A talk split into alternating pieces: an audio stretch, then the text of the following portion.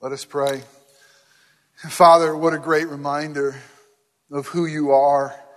You are holy, holy, holy, our triune God. And it begs the question from each one of us what are we doing standing in a holy God's presence? Because we're sinful and we're not holy. But God, we thank you for the eternal love that you have placed on sinners like us.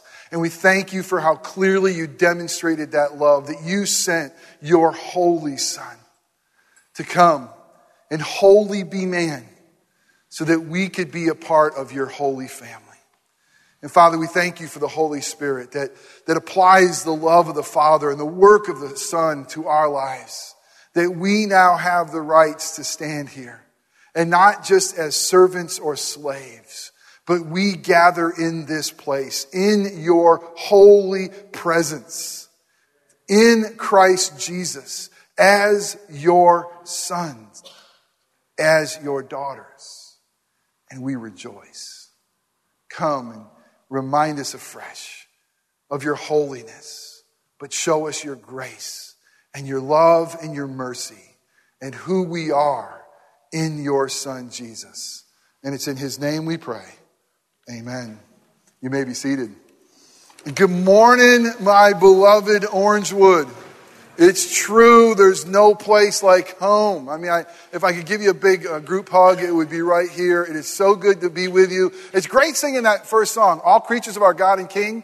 I don't know about you, but when I start singing that, uh, I usually close my eyes and I start picturing creation and all that God has created and done. Uh, yesterday, all of my bird feeders were completely uh, empty.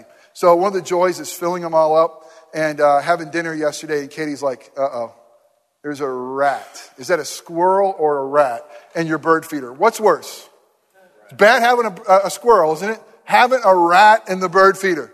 And it was a great rat because every time I got up and opened the door, it would scurry down the pole. Uh, you know, I'd sit down for about three minutes and go back up and he'd eat too. So as I'm singing, all creatures of our God and King sing God's praises, I'm like, all I can picture is that rat. How does that rat sing God's praises? I don't know, but somehow I know God has made him. Hey, no, no place like home, that is for sure. If you'll turn with me in your Bibles, we're going to start this morning in the book of Revelation. It's the last book of the Bible, um, a mysterious book, a book about end times. Uh, but what we're going to look at specifically in the next several weeks is we're going to be looking at the letters that emerge from this book. The apostle John wrote this. He wrote this when he was banished to an island called Patmos. And as he was there, the resurrected Jesus came to him um, and, and gave him this vision, this vision of what will be. But also he gave him some direction to write specific letters to seven churches. Now, the number seven in Revelation is very interesting. Seven is like totality. So when the number seven is there, he's really saying he's writing to all churches. He's writing to you and me. And so specifically, there are going to be some things that he's dealing with with each one of the churches. But more than that, he, because inspired by the Holy Spirit, he's dealing with us. And this morning, we're going to look at that, that first uh, letter to the church in Ephesus.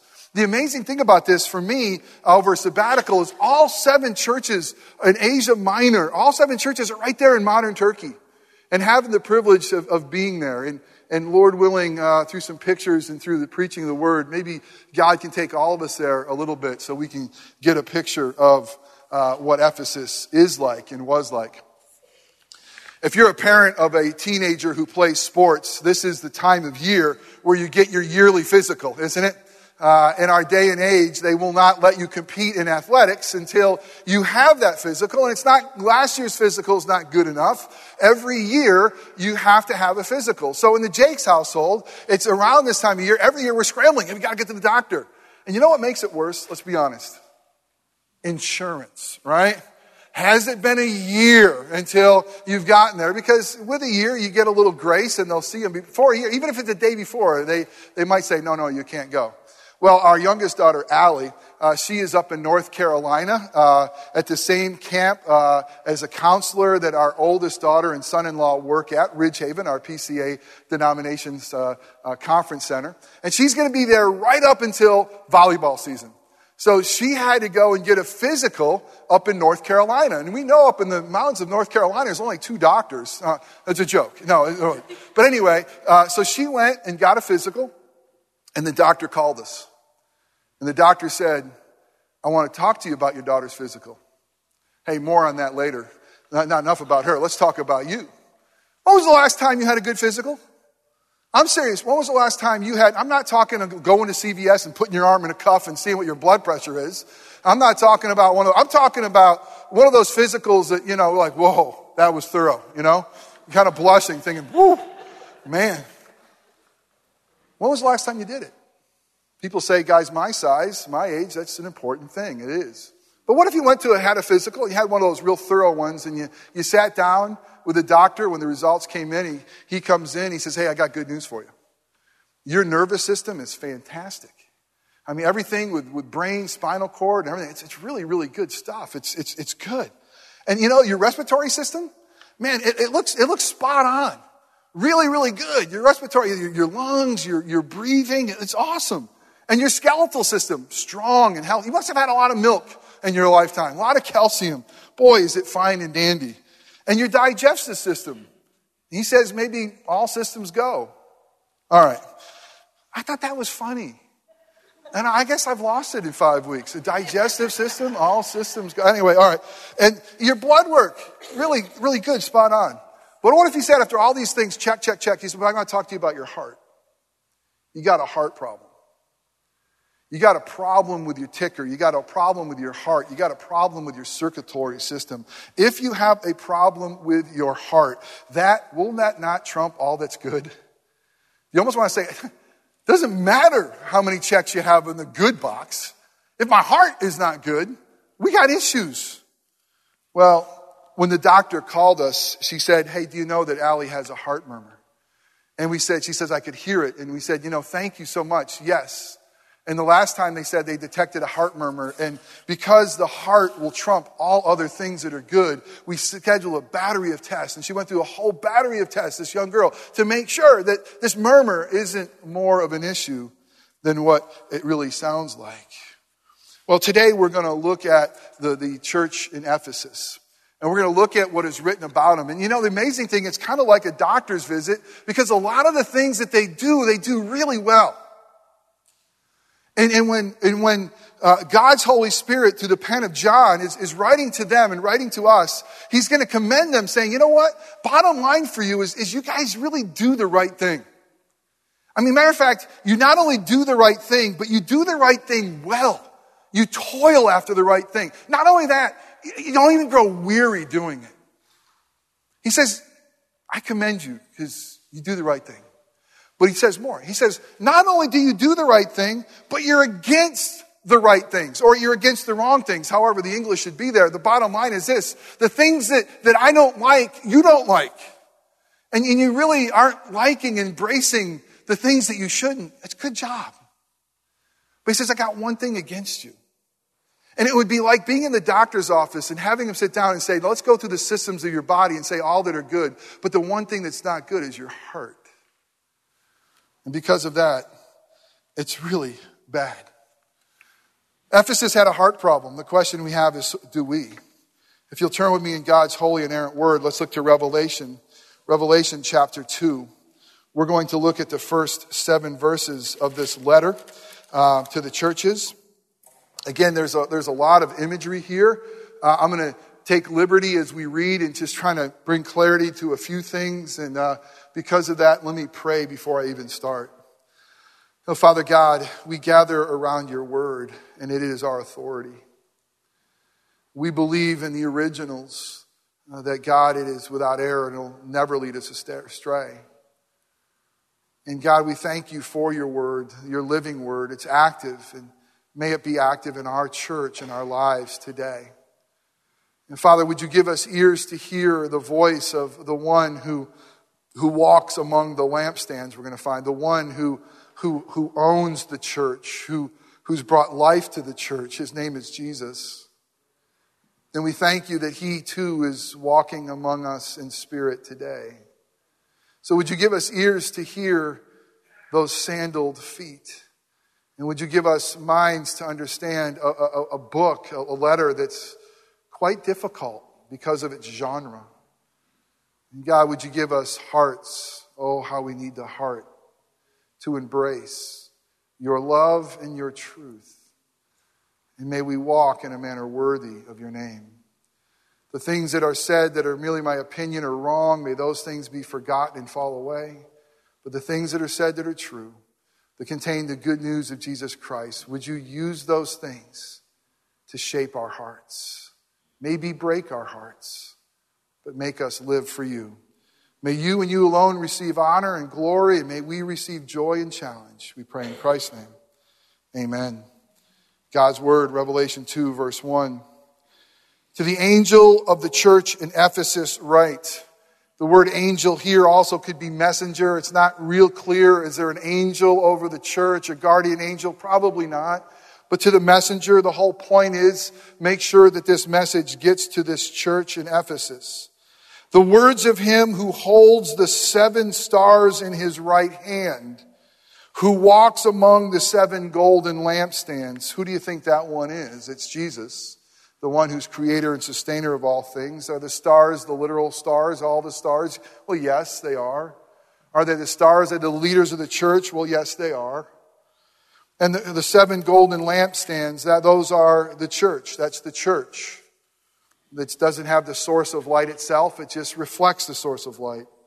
But here's what he says to them and to us I know your works, your toil, and your patient endurance and how you cannot bear with those who are evil, but have tested those who call themselves apostles and are not, and found them to be false. I know you are enduring patiently and bearing up for my name's sake, and yet you have not grown weary. But I have this against you, that you have abandoned the love you had at first. Remember, therefore, from where you have fallen, repent and do the works you did at first. If not, I will come to you and remove your lampstand from its place, unless you repent.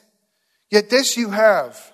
You hate the works of the Nicolaitans, which, you know, I'm thinking, is that where we got Nickelodeon? No, no. The Nicolaitans. And probably what this is, is actually it's a heresy in the early church. If you look in the book of Acts, uh, he was one of the original deacons that was set aside. And apparently, there's a heresy. It had a, a, lot of sexual perversion in this heresy, where they felt by God's grace they could still be Christians and act in a very heathen ma- manner. But anyway, he says, You hate the works of them, which I also hate. He who has ear, let him hear what the Spirit says to the churches. To the one who conquers, I will grant to eat of the tree of life which is in the paradise of God. Again, let us pray. Father, may the words of my heart and the meditation of my, may, may the words of my mouth and the meditation of my heart be acceptable to you, O Lord, my rock and my redeemer. It's in Jesus' name I pray. Amen. Ephesus was an important city. It was an important city in, in Paul's time. Uh, it's no longer, it's really ruins right now. Interestingly, it was a port city, but if you go to Ephesus right now, it's no longer a port city.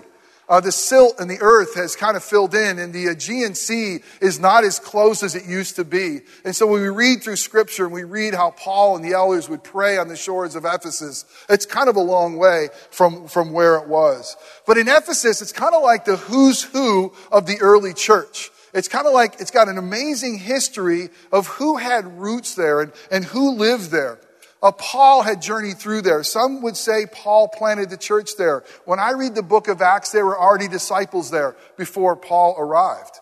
Uh, but more than that, uh, John, uh, John, uh, the, uh, the apostle John, the one that scripture will tell us that, that Jesus loved, that, that John that would lean his, his head against Jesus' chest, that John lived there. Uh, as a matter of fact, there's, there's a cathedral in his name, and, and supposedly he's buried there. And, and even more than that, they say, tradition says that he wrote the Gospel of John there. But he definitely was there. And they even say that Mary, uh, Jesus' mother, is buried there, and, G- and Mary spent the last of her life there. Because if you remember in the Gospel of John, as Jesus was dying, Jesus commissioned John to take care of his mom. It, it makes sense. But there's more than that. We see in the book of Timothy that, that Timothy spent time there, that Paul put Timothy there. Matter of fact, Paul was there for three years. We find names like Priscilla and Aquila and Apollos all having time in uh, uh, Ephesus. And so this was really a who's who. Let me give you a little picture of, of what this would look like. I mean, Ephesus is a, it's a really, of all the places you see, it's very, very touristy. When you arrive, the first thing you're hit with is like buses and lots of them because it has a lot of the ruins still intact and a lot to see in Ephesus. And, and you will run into all kinds of people. As you walk down the streets, it's pretty amazing. This is the ruins of a library. Uh, that still stands, and you can start to see the architectural beauty and the, the, how magnificent this city might have been. And, and here is a theater, a stadium. And the great thing about this stadium, it's so cool to be down on the bottom and, and then have someone sit way up top and hear the acoustics that you could open up scripture and you could read in Acts the very riot that took place in that theater because the gospel of Jesus Christ was so transforming lives that the silversmiths who were, who were making idols to Diana, uh, Artemis, were losing money and they stirred up a riot. Happened right there. I got to tell you, it's pretty cool reading scripture and the place it took place. The Bible goes from black and white to color. And you realize this is more than just stories. But did you hear the text, what it's talk about in this awesome city? This, the city that had so many of the who's who of, of Christian giants. They did a lot of good things. They were for, they were against what they needed to be against. And yet they had a big problem. It was their heart. So here's the point with Christianity. I got three things you want to follow along in the bulletin. The first one is this it's very, very important for us to know that, that as Christians, for those of us by God's grace who have faith in Jesus as our Messiah, what we do is not most important. What is most important is not what we do. As a matter of fact, it could even be dangerous for us to do the right things with the wrong attitude. This is basically saying that if, if Christianity is about religion and doing stuff and doing stuff without love or without the right attitude, it isn't good. It's not even it's not neutral. It's not even not that it's not as good as it could be. I want you to hear this clearly. Doing the right thing with the wrong heart is wrong and dangerous and sinful. So it begs the question why isn't it good? I mean, come on, God. I mean, maybe back off of these guys. You said that they toiled for you, they had endurance, they didn't grow weary. Why isn't it good? Well, a good, thorough reading, empowered by the Holy Spirit of, of Christianity, is realizing that this is a relationship with God based solely on grace. This is not a works based religion. This is not something that we do to find favor with God. This is not something we do to appease God. Christianity is not something we do. Uh, something is really something we, by God's grace, intersects our hearts. It's something that we are, our being. It's, it's relational. It's love. It's affection. It begins there. You see, the, the dangerous poison about doing the right thing with the wrong heart or the, the wrong attitude is we start to believe that we can earn God's love. We start to believe that, that God owes us. Have you ever been there? Have you ever had something like, like out of the blue go wrong and you want to start backpedaling, you want to start bartering with God, say, no, wait a minute. I put my tithe in check, check in last week. I, I helped that lady across the street. You know, I paid my taxes and I didn't fudge on them. And I did all these things. Don't you owe me? I mean, the interesting because when we start to do without love, we think that we have something to leverage or barter with with God. And that is really a scary place to be. Somehow we feel like we're entitled to God's blessings. Somehow we feel like He, he owes us. I'm going to tell you the bottom line to me it's religion over relationships. And he finds it repugnant. I think, I think there's, there's even more at the heart of this. You see, when we do the right thing without the right heart, and the right heart specifically is love for God in response to Him, we think that we can be righteous on our own. We think that maybe we have a standing on our own. That, that somehow that we could come into God's presence without the covering of the blood of Christ and the righteousness of Christ. Let me, let me make sure that I, I, make crystal clear what God's Word teaches us. The only way we have access to God is by His grace. The only way we have access to God is by the work of His Son. The only way we have access to God is by the shed blood of the precious Lamb of God. The only way we can stand in God's presence is robed with His Son's righteousness. The only way. I mean, everything that we bring on our own, Scripture tells us, ready for this? It's filthy rags. And so, so really, when the work in Ephesus was, was working without the right heart, God says, You're in danger. You are in danger because you think you could do it without me. You know, we got to look at this. It's, it's so clear. How did Jesus hang out with the, uh, the Pharisees? How did he get along with them? The Pharisees, if you're unfamiliar with them, there's a Christian, there was a Jewish sect and the uh, leaders in the uh, community in Jesus' day. They were the ones who knew the law the best. They're the ones with the longest prayers. They're the ones that, when it came to giving, tithing, they, they, they went down to making sure that they tied their mint and their dill, basically saying they were opening up their, their uh, uh, closet, their little pantry that has all those, what do you call the things you put in your, your, your food? What do you call those things? Dill? S- seasonings? Say, spices. Thank you. I'm, I spend a lot of time in the kitchen. well, I do spend a lot of time in the kitchen, but just not in that spot. But anyway, I mean, the Pharisees were so religious. They wanted to make sure they followed the letter of the law so precisely that they would be down to their mint and their dill. And Jesus would say to them, You don't get it. You, you're, you're, whitewashed tombs, he said. You're a brood of vipers. Uh, you're a mess because somehow you think in your religion you're right. And you're so wrong. He said, really, it's about you, you worship me with your lips, but your heart, it's so far from me. He said, you should love me, and I love this. You still do those things, but man, you should do it out of love for me. Doing the right things with the wrong motives. Is anybody here married? Can anybody relate to saying, I did the right thing with the wrong motives? Does that work? How about bringing in flowers to your spouse? Her, honey, it's my duty. Bring you these things. Here you go. I mean, I think the marriage covenant has taught me more about the fact that my wife longs for my heart way more than she longs for my actions. And if it was just about my actions without my heart, I'm just a roommate, I'm not a spouse. And you see that relationship with God, it's, he, he doesn't want a roommate. He's our husband, and he longs for a spouse. So we could see that what they were doing is not most important. Secondly, what we're against is not most important.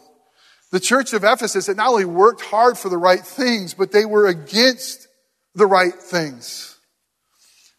We have to realize that we can't miss this, that, that God, we sang about it, God is holy. I mean, He's separate. I mean, He's without sin and He has called us. It says in Scripture that before time began, He predestined us to be holy.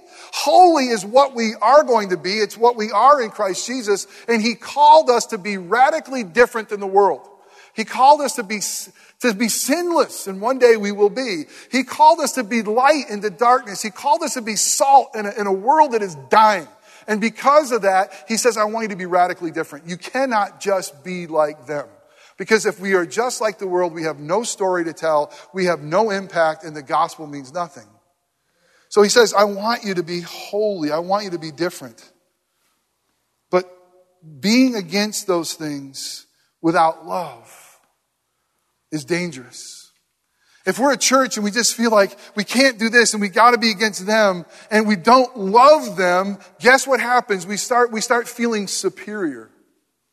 I think I hear Pastor Outing's sermon a few weeks ago. If you were here, it was very much this thought of we as a church.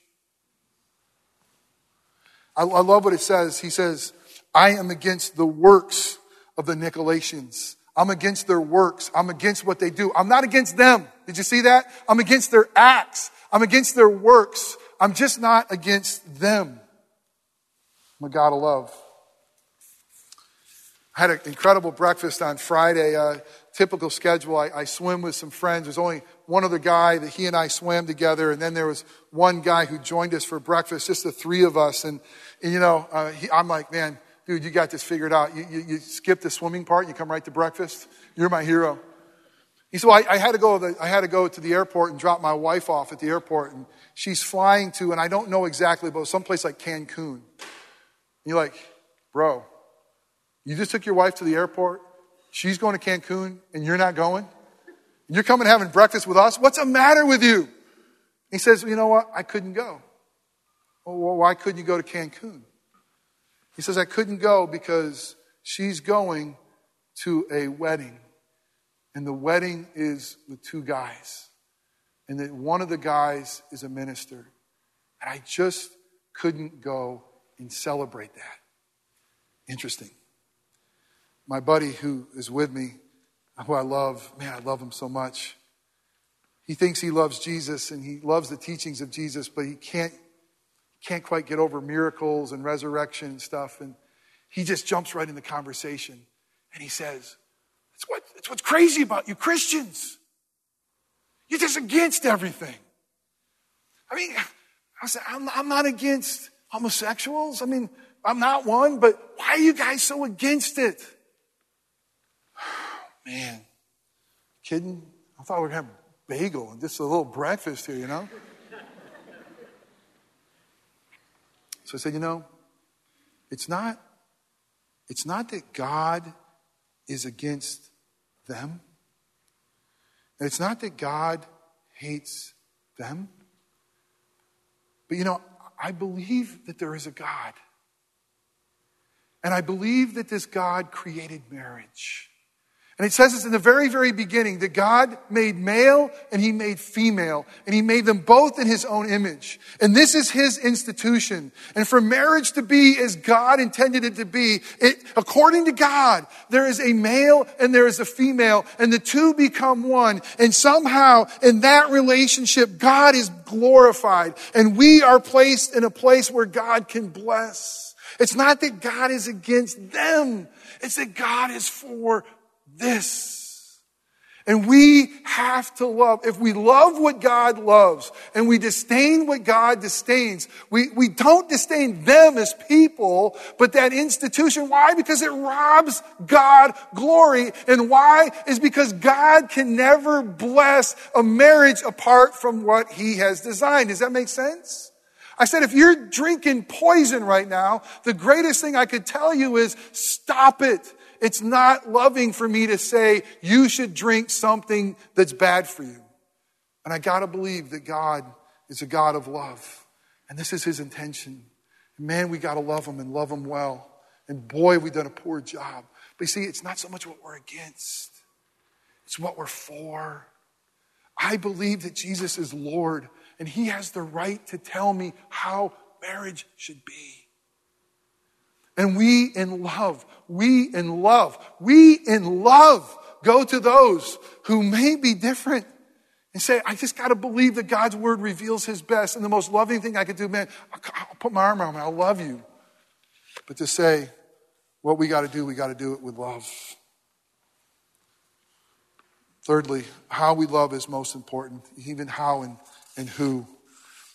My brothers and sisters, Christianity begins with love. For the Father so loved the world, Christianity continues in love because God so loves us. And Christianity finds its consummation in love. It all starts with Him. It flows out of His love. We're here because He loves. We're redeemed because he loves. We're going home because he loves. Everything he does, God always acts out of his love. Never for one second does God act apart from love. And that's what he's calling us into, this loving relationship with him, so that when we act, we respond, we take a stand, it's out of love. His love for us. How are we to love? Man, we're to, we're to love him with our, our, God is our Lord with all of our hearts, all of our souls, all of our minds, all of our beings. We're, we're to love each other. That, that love of God pours into us and, and we pour back into Him and say, God, by your grace, I'm yours. And there's nothing compares to you. And let me love my neighbor as myself now through the way you love me. You know, love should be the reason we do everything we do. I love 2 Corinthians 5.14. It's the love of Christ that compels us. It's the love of Christ that constrains us. What we do is a response to who he is and how he is loved. Paul says it this way in 1 Corinthians 13. If you ever been to a wedding, you've heard probably 1 Corinthians 13. It's that love is patient, love is kind, you know, love doesn't envy, and all those wonderful, great things. Maybe you had it at your wedding. But I love how it starts. Paul says this He says, listen, if you give everything you have away, and you even let your body be burned as a martyr, if your life is all about doing, even doing Christian things, here's what Paul says, inspired by the Holy Spirit. If you do it all without love, I want to tell you something. You are nothing but a gonging cymbal. It is empty, it is void, it is useless. Church, a, a Christianity without core of love that begins, ends, and continues with love. What we do out of love, what we are against out of love. Love has to consume us because love consumes our God. It's who He is. So, what does He tell us to do? These are great things. It's a moment on each one of these. First thing is remember. He says, listen, you've lost your first love. I mean, you've lost it. So here's what I want you to do. Remember. Because we're so easily forget. I mean, God's love just somehow oozes out of us and His Word oozes out of us. We forget. We're prone to forget. So remember, remember your first love. Remember where you started. And let me help you this morning remember. Remember that it was Jesus becoming flesh to, to rescue you. Remember it was the love of the Father that was so deep for you that He would send His only beloved Son. Remember that Jesus on a cross became your sin, not hypothetically. He became your sin. That Jesus on the cross absorbed the wrath of holy God for you. Remember the death. Remember that he was resurrected. Remember that he's conquered all of God's and our enemies. Remember that he has ascended. Remember that he sits on the hand, the right hand of God the Father Almighty. Remember that he lives to intercede for us. Remember that he's coming back for us. Remember that he's King of Kings. Remember that he's Lord of Lords. Remember the eternal love that God has for us. Remember. Because every day in your life, you're going to wake up and you have the propensity to forget. Remember, it's all about Him it's not about you. Remember, it's all about His righteousness, none of yours. Remember. That's what Jesus says to his disciples at, the, at, at, at, that last meal. He says, I want you to remember. I want you to do this in remembrance of me. Never forget it. Never forget the sacrifice of love. That's why we do our daily devotions. That's why we spend time with God's word. Remember. Secondly, repent. Constantly turn back. Turn back from your own righteousness. Turn back from doing those things for your own glory or out of your own heart. Repent. Listen, I love this. He's saying this. I want you to repent for doing the right things for the wrong reasons. That's what he's asking to repent from. Repent for doing the right things for the wrong reasons. It reminds me of my, my most famous prayer. I've shared this before, but I got to share it again. I'll never forget being in my study and I'm praying, and I'm, I mean, I mean, I'm praying hard as I can pray. I'm praying in the Lord's name, empowered by the Spirit, and I'm letting it out, and I'm, I'm going full throttle. I'm praying, and here's my prayer. I said, God, I've been praying for a long time that you'd make me holy. I've been in praying this prayer. I've been praying for a long time. I've been a Christian since I've been four. I've been in the ministry for 22 years. I'm praying for holiness. I'm praying you make me more holy. I'm praying it in Jesus' name. I'm not praying for money. I'm not praying for a bigger church. I'm not praying for anything for holiness. And God, that is a great prayer. And how in the world aren't you answering this prayer? All I'm praying for is holiness. And the God in His Spirit, as I finally shut up, whispered into my soul and says, I'm not answering that prayer because you're not praying it for me, you're praying it for you. And the reason you're praying that prayer is because you want to stop feeling bad about you. And every time you mess up and you feel bad about you, you think if you're more holy, you'll like yourself more. And I couldn't love you more right now than I ever have. I'm not answering the prayer because it's a selfish prayer, it's about you. Oh my gosh, it was so spot on. It was so true. It was so right. And rarely do I have moments in my life that I'm that blown away with the insight. I'm like, man, it's so true. So, you know what I did? I started repenting, just like this text said. I started repenting. I started repenting for my prayer of holiness. And I started saying, God, will you please forgive me for asking for holiness?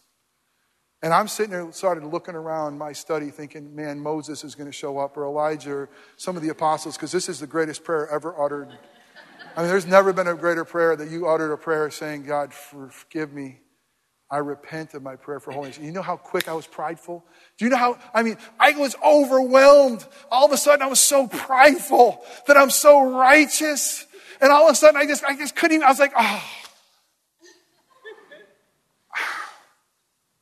Do you really love me, Father?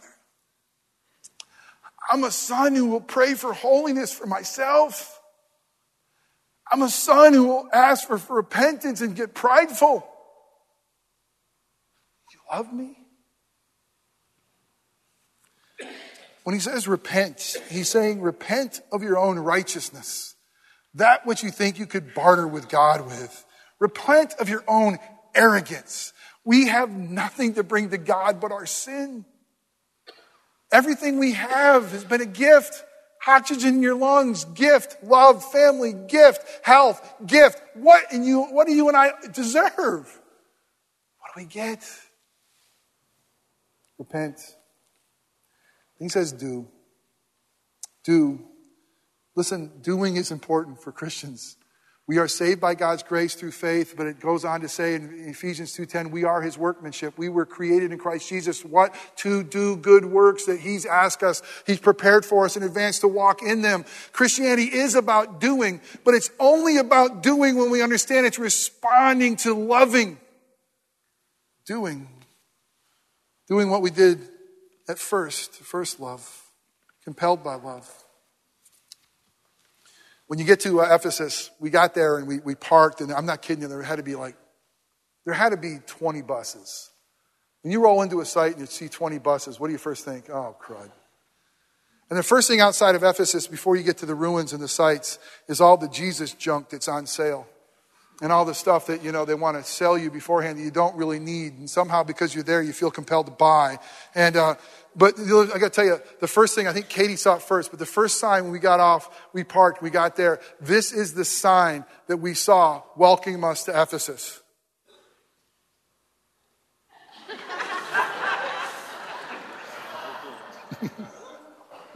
I mean, who doesn't want a genuine fake watch? Can I ask you this? What does that mean? What is a genuine fake watch?